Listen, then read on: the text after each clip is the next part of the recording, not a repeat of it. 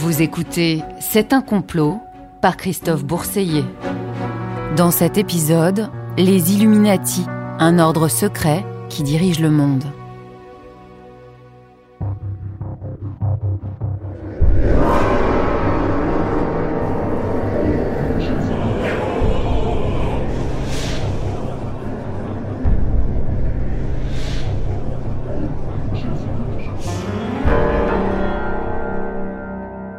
C'est depuis toujours euh, un thème récurrent dans la presse. Les sociétés secrètes, à l'image de ce numéro de Crapouillot qui date de 1953. Et lorsqu'on parle des sociétés secrètes, on parle toujours de la principale, de la plus importante de toutes les sociétés secrètes, le mystérieux ordre des Illuminati. Alors, l'ordre des Illuminés ou Illuminati contrôle-t-il secrètement le monde depuis plusieurs siècles, voire plusieurs milliers d'années? Les gouvernements élus ne sont-ils que des fantoches? Et la démocratie apparaît-elle aux yeux dessillés comme un leurre pour gogo ébahi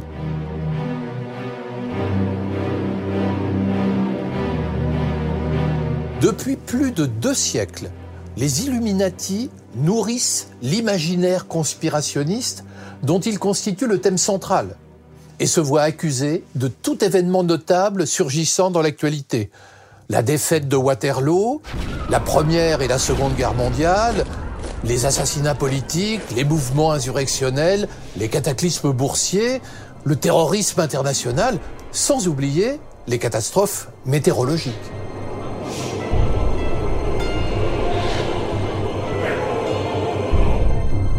Pourquoi le succès de ce mythe Illuminati? Parce que euh, les Illuminati sont réputés être une société secrète qui contrôle le monde, l'économie mondiale, euh, qui décide de placer euh, à la tête des États telle ou telle personne.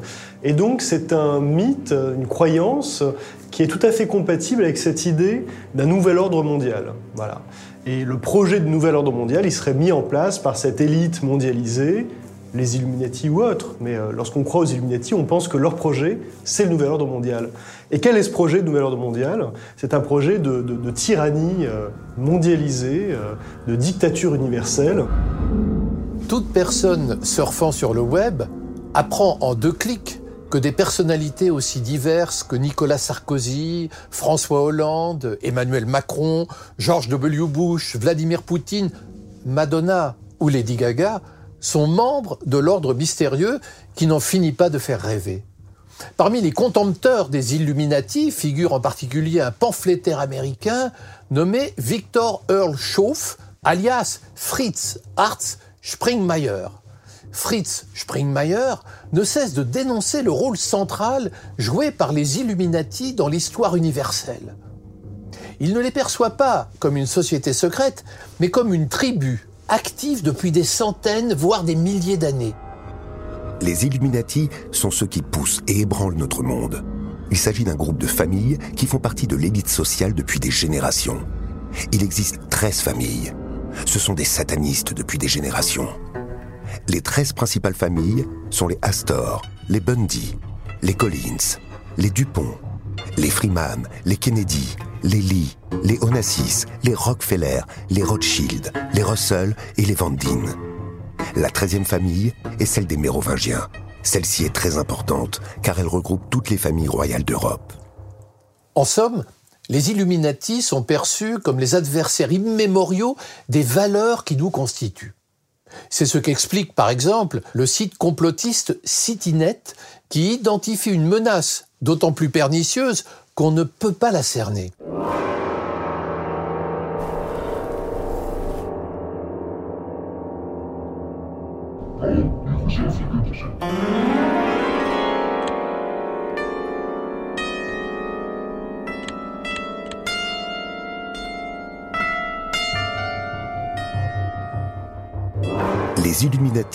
Une élite dans l'élite. C'est la plus ancienne et la plus secrète des organisations des maîtres du monde. Toutes ces organisations ont un siège social officiel et des membres dont on connaît l'identité. On connaît aussi souvent les dates et les lieux de leurs réunions. Mais en ce qui concerne les Illuminati, on ne sait rien avec certitude. Il n'existe aucun élément de preuve tangible Tout ce que l'on peut écrire à propos des Illuminati n'est donc que déduction et croisement d'autres éléments comme des pistes historiques, ainsi qu'une étude du mode de pensée des élites, de leur façon caractéristique de voir le monde de très haut, à très long terme et à travers le prisme de leurs croyances. Ils sont partout, mais ils ne sont nulle part. Leurs bureaux, leurs temples sont introuvables. Pourquoi n'éditent-ils aucun texte?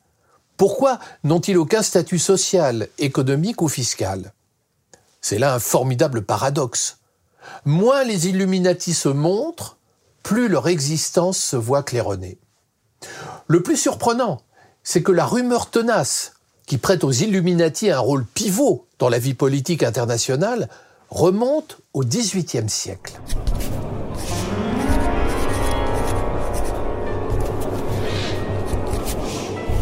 Il faut tenir compte de la fameuse lettre devenue très célèbre au XIXe siècle de, euh, du capitaine Simonini, qui de Florence aurait écrit à l'abbé Baruel. L'abbé Baruel fait état de cette lettre en, euh, en août 1806, mais Baruel ne la publie pas.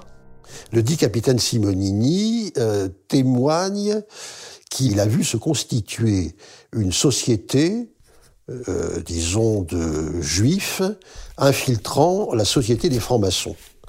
Et que les juifs, donc, dirigent secrètement la franc-maçonnerie universelle et que euh, cette franc-maçonnerie euh, euh, juive, enjuivée, judaïsée, est en train de conquérir le monde.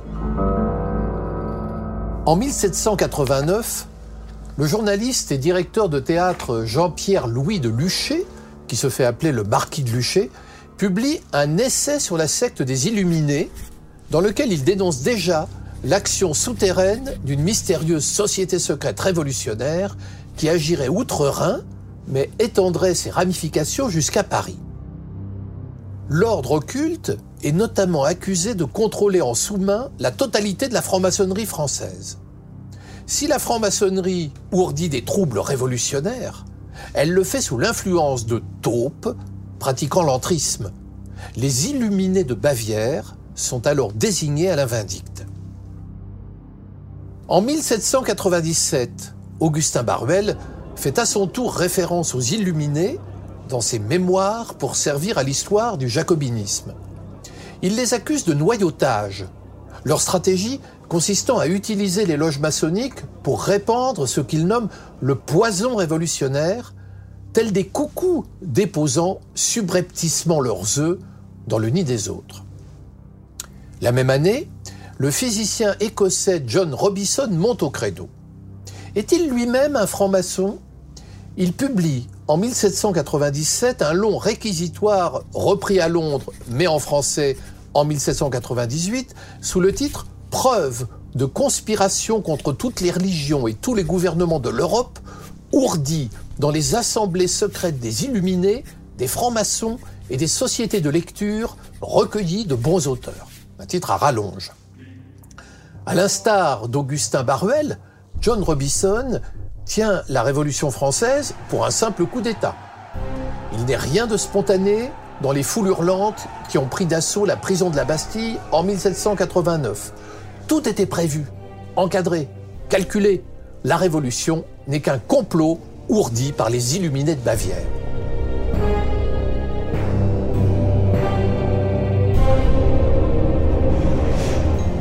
Au XVIIIe siècle, les textes de Baruel et Robison suscitent un immense engouement. Et on peut légitimement s'interroger. Les illuminés ou illuminati constituent-ils, depuis le XVIIIe siècle, une phalange secrète qui gouvernerait le monde? Il importe ici d'établir leur véritable histoire. Les Illuminés de Bavière, à l'origine, c'est un mouvement maçonnique ou paramaçonnique et maçonnique. C'est assez compliqué. C'est un professeur, Adam Weishaupt, qui, dans les années 1770-1780, enseigne le droit, la philosophie, et a beaucoup de lectures, et il est acquis aux Lumières, et il a eu l'idée de faire une, une société de pensée qui contribue à diffuser les lumières contre ce qui lui apparaît l'obscurantisme. Il est dans le sud de l'Allemagne, donc une Allemagne plutôt catholique, et donc il pense que les jésuites et les, papistes euh, sont réticents au progrès de l'esprit et qu'il faut adopter les mêmes méthodes qu'eux. Hein. Et donc pour euh, pour lui l'âme du, papisme et du catholicisme, ce sont les jésuites, et donc il va vouloir faire une sorte de, de jésuitisme des Lumières et, et laïque, parce qu'il a beaucoup d'admiration pour les méthodes des jésuites, et il n'est pas maçon d'ailleurs. Et dans un premier temps, il va faire une sorte de société secrète, progressiste, mais pas maçonnique. Et donc il va rencontrer des maçons, et notamment un frère allemand qui s'appelle Knige, et qui va être intéressé, et finalement les Illuminés de Bavière, ça va être le résultat de leur collaboration, deux sources, les connaissances livresques, classiques et philosophiques de Weishaupt, et puis l'expérience maçonnique de Knige.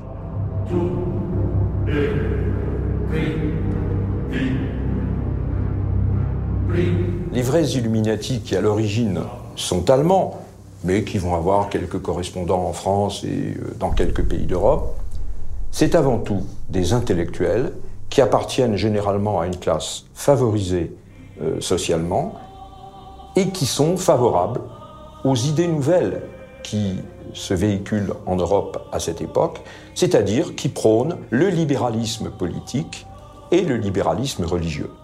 Et le mouvement est né en Bavière, qui, sur ce plan-là, évidemment, avait beaucoup de progrès à faire, parce que c'était une partie de l'Allemagne où il n'y avait aucun libéralisme politique, où le régime politique était un régime euh, classique de monarchie euh, assez autoritaire, assez absolu, et puis un pays catholique, et euh, d'autant plus catholique qui se trouve en Allemagne, dans un pays qui est partagé, évidemment, entre le catholicisme et le protestantisme ce sont des gens qui ne se préoccupent absolument pas de spéculations euh, ésotériques, alchimiques, euh, kabbalistiques.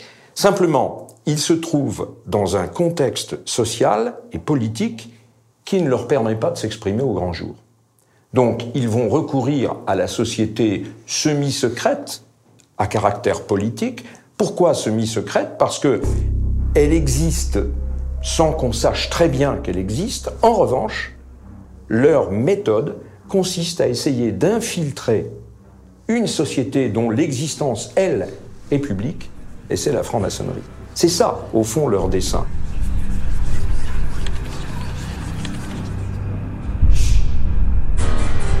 L'Illuminaten Orden, ou Ordre des Illuminés, a existé. Il voit le jour en 1777. Cette société secrète est fondée à Ingolstadt, en Bavière, par un professeur de droit canonique nommé Adam Weishaupt. Le 1er mai 1776, il crée le Cercle des perfectibilistes, un petit club de débat favorable à l'éradication de tous les despotismes. La même année, il est initié dans la franc-maçonnerie. Il rejoint la loge Théodore du Bon Conseil, basée à Munich. Mais la franc-maçonnerie lui semble beaucoup trop modérée. C'est alors qu'il imagine de créer un ordre secret, certes composé de francs-maçons, mais développant des positions plus radicales. Il élabore une structure clandestine. Chaque membre se voit doté d'un pseudonyme latin. Le chef de l'ordre, Adam Weishaupt, devient Spartacus, tandis que ses lieutenants adoptent des totems tels que Cato, Tiberius ou Ajax. Qui sont les principaux illuminés. Reconnaissons-le, le groupement compte au XVIIIe siècle un grand nombre d'artistes et de penseurs remarquables. On y observe entre autres le poète et philosophe Herder, l'écrivain Goethe, auquel on doit ajouter un personnage fascinant, le minéralogiste Ignace Edler von Born. Ce dernier est certes bien moins fameux qu'Herder et Goethe, mais il est proche de Mozart. Chacun sait que le grand compositeur a été franc-maçon, mais il se pourrait qu'il ait fait partie lui aussi des Illuminés. C'est en effet Ignace Edler von Born, lequel a inspiré le personnage de Sarastro dans La Flûte enchantée, qui a parrainé son entrée dans la franc-maçonnerie. Et Mozart a en fin de compte participé à des loges maçonniques, agissant sous le contrôle de l'ordre révolutionnaire. L'ordre des Illuminés compte ainsi dans ses rangs nombre de créateurs talentueux, mus par un désir de justice sociale. L'illuminisme est en somme une maçonnerie dans la maçonnerie.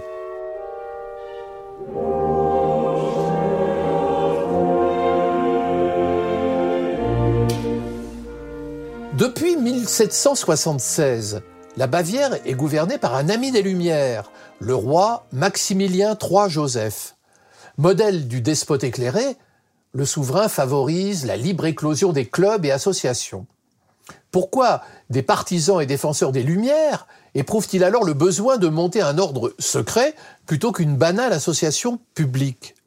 Tout simplement parce que la forme de la société secrète permet alors de surmonter une éventuelle répression. Les illuminés anticipent une possible interdiction. Ils se savent subversifs.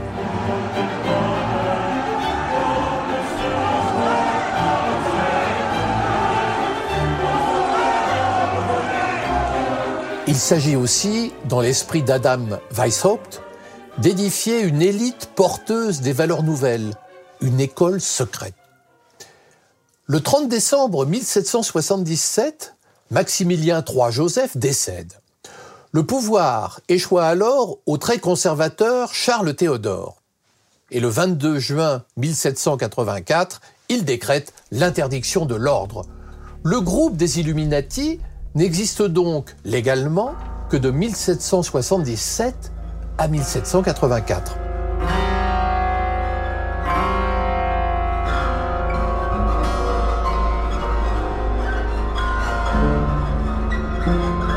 La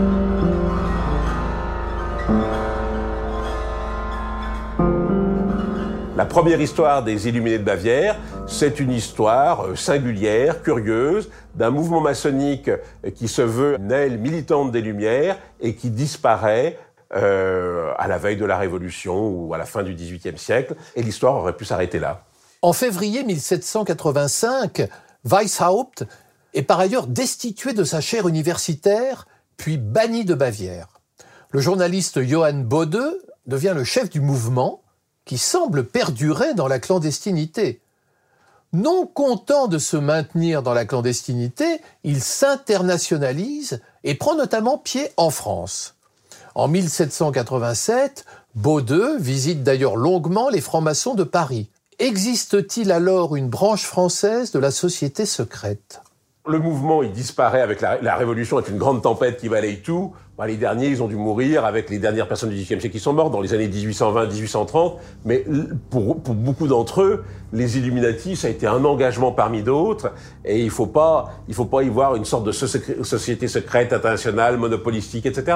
C'était, euh, euh, ah bah cher ami, dans notre loge, nous avons un système de grades intéressant. Alors le, gars était, on lui transmettait les grades, etc. Mais on lui transmettait ses grades comme il en avait reçu d'autres dans d'autres contextes maçonniques.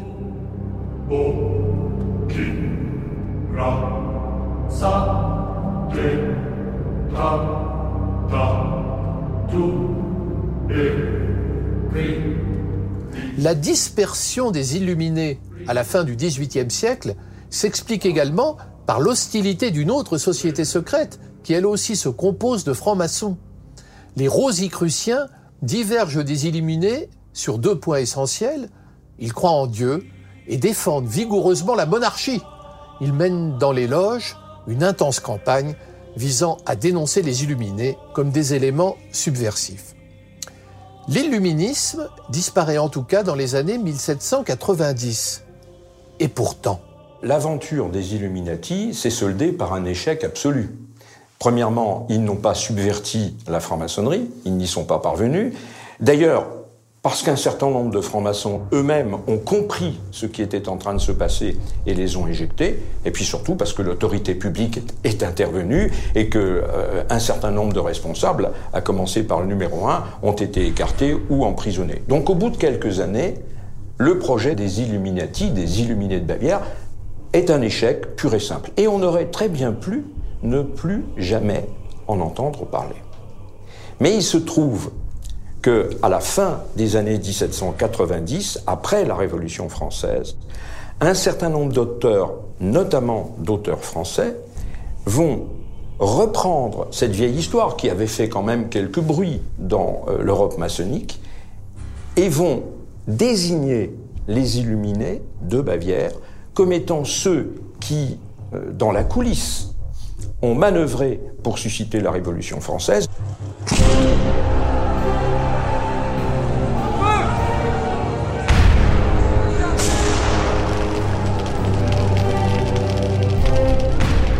Depuis la Révolution française, la réalité des Illuminés a cédé la place à un fantasme collectif, les Illuminati en latin dans le texte. En 1912, alors qu'il est prêtre de l'église Saint-Augustin à Paris, Monseigneur Ernest Jouin crée la Revue internationale des sociétés secrètes qui dénonce de manière obsessionnelle le complot maçonnique et illuministe en se plaçant dans le sillage d'Augustin Baruel. C'est Monseigneur Jouin qui popularise dans l'extrême droite et ailleurs, à partir de 1912, le terme Illuminati pour désigner les illuminés et qui lance véritablement la théorie du complot. Dès lors, la référence aux Illuminati surgit et ressurgit sans fin dans d'innombrables scénarios complotistes au point d'apparaître comme le seul point commun reliant entre eux les différents échafaudages. Il y a l'idée que les princes de Juda, euh, depuis qu'ils existent, complotent pour la domination du monde. Donc, autrement dit, les chefs suprêmes du peuple juif, ce qui suppose l'existence d'une centrale de direction au plan mondial, euh, complotent pour la conquête du monde.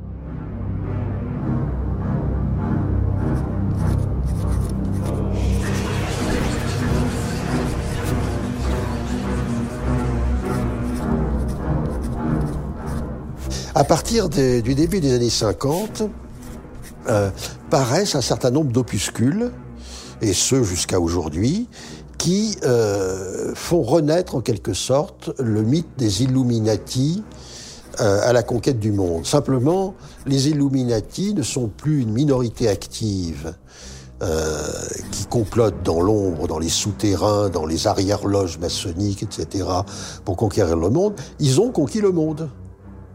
Ils sont à la tête, mais secrètement, ils dirigent le monde. Donc on, passe d'une minorité active à une euh, active, mais subversive, dans l'opposition, révolutionnaire, voyez-vous, euh, transgressive, à euh, une minorité élitaire, une minorité installée, un gouvernement réel mais invisible qui se cache derrière les gouvernements visibles qui ne sont que des marionnettes.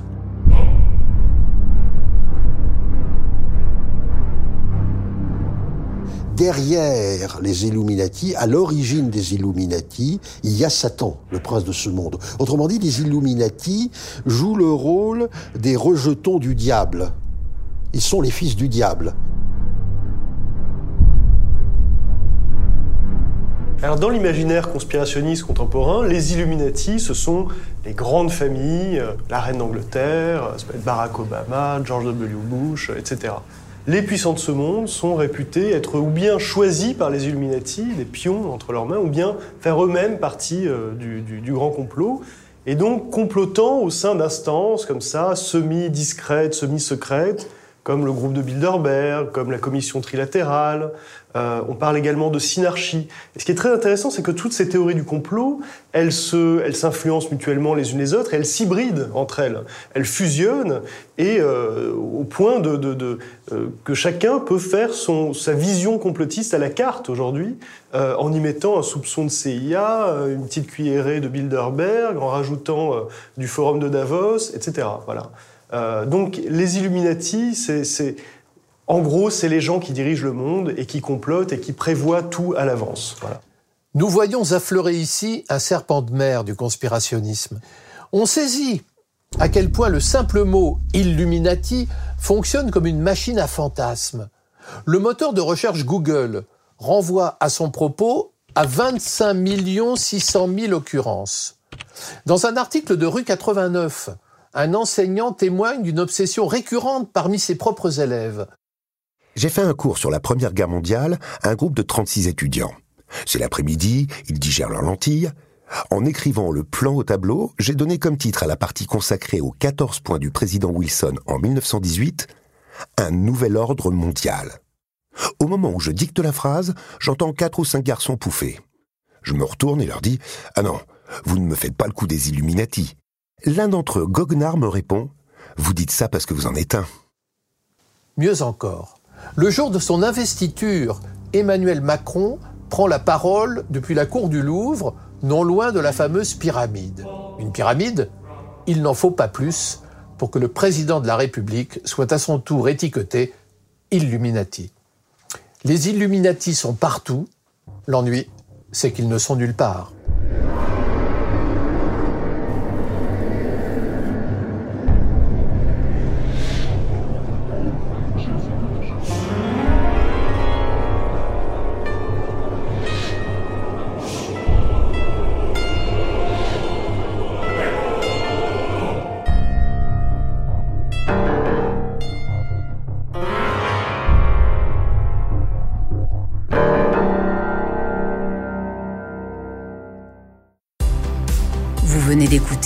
Podcast du groupe TF1.